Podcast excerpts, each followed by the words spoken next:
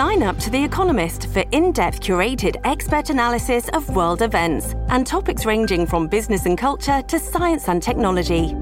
You'll get the weekly digital edition, online only articles, curated newsletters on politics, the markets, science, culture, and China, and full access to The Economist Podcast Plus. The Economist is independent journalism for independent thinking. Go to economist.com and get your first month free.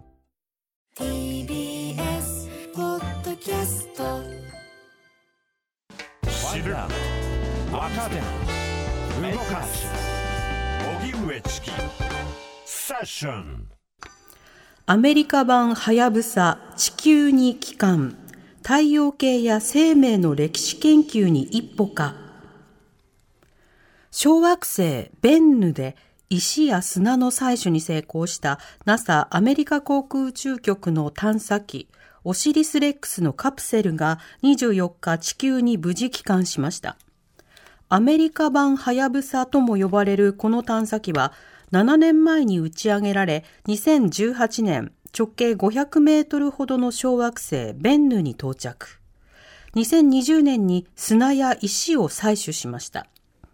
小惑星からサンプルを持ち帰ることに成功したのは、はやぶさ、はやぶさ2に続く3例目で、NASA はこの後採取されたサンプルをジョンソン宇宙センターで詳しく調べる予定です。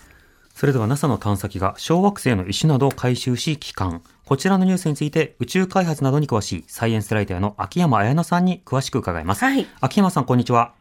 こんにちは。よろしくおお願いいいたします。お願いいたします。さて、このアメリカ版はやぶさとも呼ばれているオシリスレックス、主な役割、任務というのはどういったものだったんでしょうか？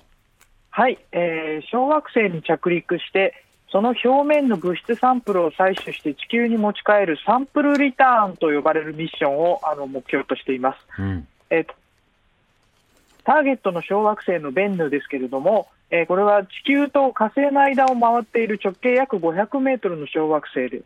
えー水や炭素を含む岩石で構成されているグループで、はやぶさ2のターゲットとなった小惑星リュウグウともよく似ています。うんえーよく似た小惑星を日米で探査、サンプルを持ち帰ることで、えー太陽系の歴史や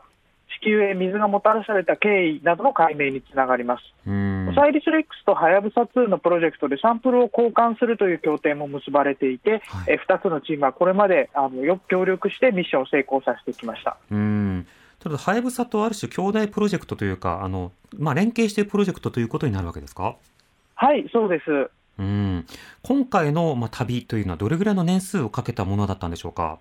はい、えーオサイリスレックスの打ち上げは2016年の9月8日で、えー2018年の12月、これはあのはやぶさ2が小惑星リュウグウに到着した年ですけれども、はい。えーあのその時に、えー小惑星ベンヌに到着して、えーそれから2020年の10月にえーベンヌから表面物質のサンプル採取に成功しました。うん。でその後もあの小惑星探あの観測を続けて、2021年の4月まで小惑星を観測して、21年の5月に、えー地球へのこあの帰還を開始しました。うん、なるほど。はやぶさの時はそのサンプルの収集方法などいろいろ注目されましたが、今回のオシリスレックスはどうだったんでしょうか？はい、あのー比較的似た、えーやり方をしていて、えーさあのはやぶさ2ももう一瞬でですね着陸といってもこう腰を据えて降りるのではなくて、うん一瞬で表面からサンプルを取るというやり方をするんですけれども、あのオサイリスレックスも同じです。うん本当に一瞬ですね。うんうん。今回あの持ち帰ってきた採取に成功した石や砂、まあ、これによってどんな成果が見込まれるんでしょうか？はい、小惑星ベンヌの物質、あの岩石には水が豊富に含まれていると考えられていて、はい。えーあのこの水のそ存在がですね、ベンヌというのはあの宇宙空間にこうあの岩などの粒子を放出するという面白い活動をしているんですけれども、えーこの水が、えー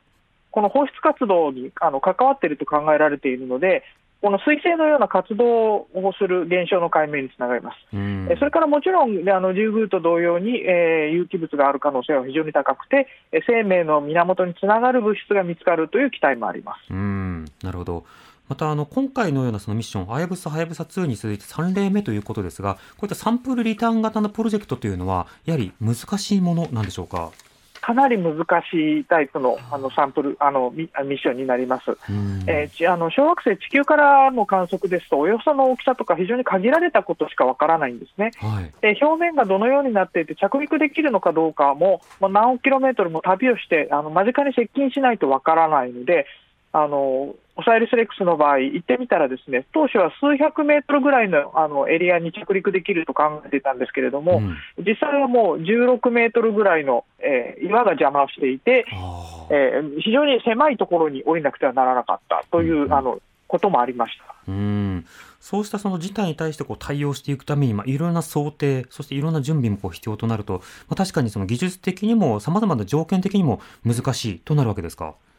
はい、そうですね。で、あの遠いと、今度はあの電波の届く時間もあのかかって、うん。えー往復で30分とか、えー数十分あの時間がかかりますので、えーそういう時にあの一つ一つ地球からコマンドを送信するのではなくて、えー探査機がですね何かあったらこう自律的に判断、行動できるように、そういう設計をあらかじめしておかなければならないという、そういう技術的な難しさもあります。うんまた小惑星探査といったときに今言ったベンヌ、これを選ばれた理由というのはどういったものだったんでしょうか？はい、あの小惑星に行くというのもなかなかむあの難しいことなので、基本的にはまず近くてそこに行けるということがあの重要になってきます。うん。えーベンヌにせよ、あのリュウグウにせよ、地球と火星の間にあのお飛行あの飛行というか、周回している地球近傍小惑星という天体なので、はい。えー比較的行きやすいということですね。うん。で、えーその上で技術を積み重ねて、最初は行けるところというあのやり方でするんですけれども、ええだんだんとこういう面白いものがあるから、そこに行きたいというふうにこう野心的になってきます。うん。なるほど。ちなみに今回、そのオシオシリスレックスの帰ってき方、帰還の仕方というのはどういったものだったんでしょうか？はい、あの地球の周辺に向かって、えーこれははやぶさ2とも似てるんですけれども、えーまあ、基本的には太陽の周りをあの周回しながら地球に近づいてきて、うん。えー地球を周回、あ失礼しました、えー地球のあのそばをですね飛行して通過しながら、えーカプセルだけを、えー地上に放出してう、ん。えーその後探査機本体は、えーあ新しいあのミッションに向けて飛び去っていくという、そういう形の期間になりました。うん。次のミッションというのはどういったものなんですか？はい、えー今度はあの名前がですねオサイリス・レックスからオサイリスオサイリス・アペックスという名前がに変わりまして、はい新たな小惑星の探査を行います。うんえーターゲットとなっているのが2029年に地球に地球に非常に接近する小惑星アポフィスという、えー相手で、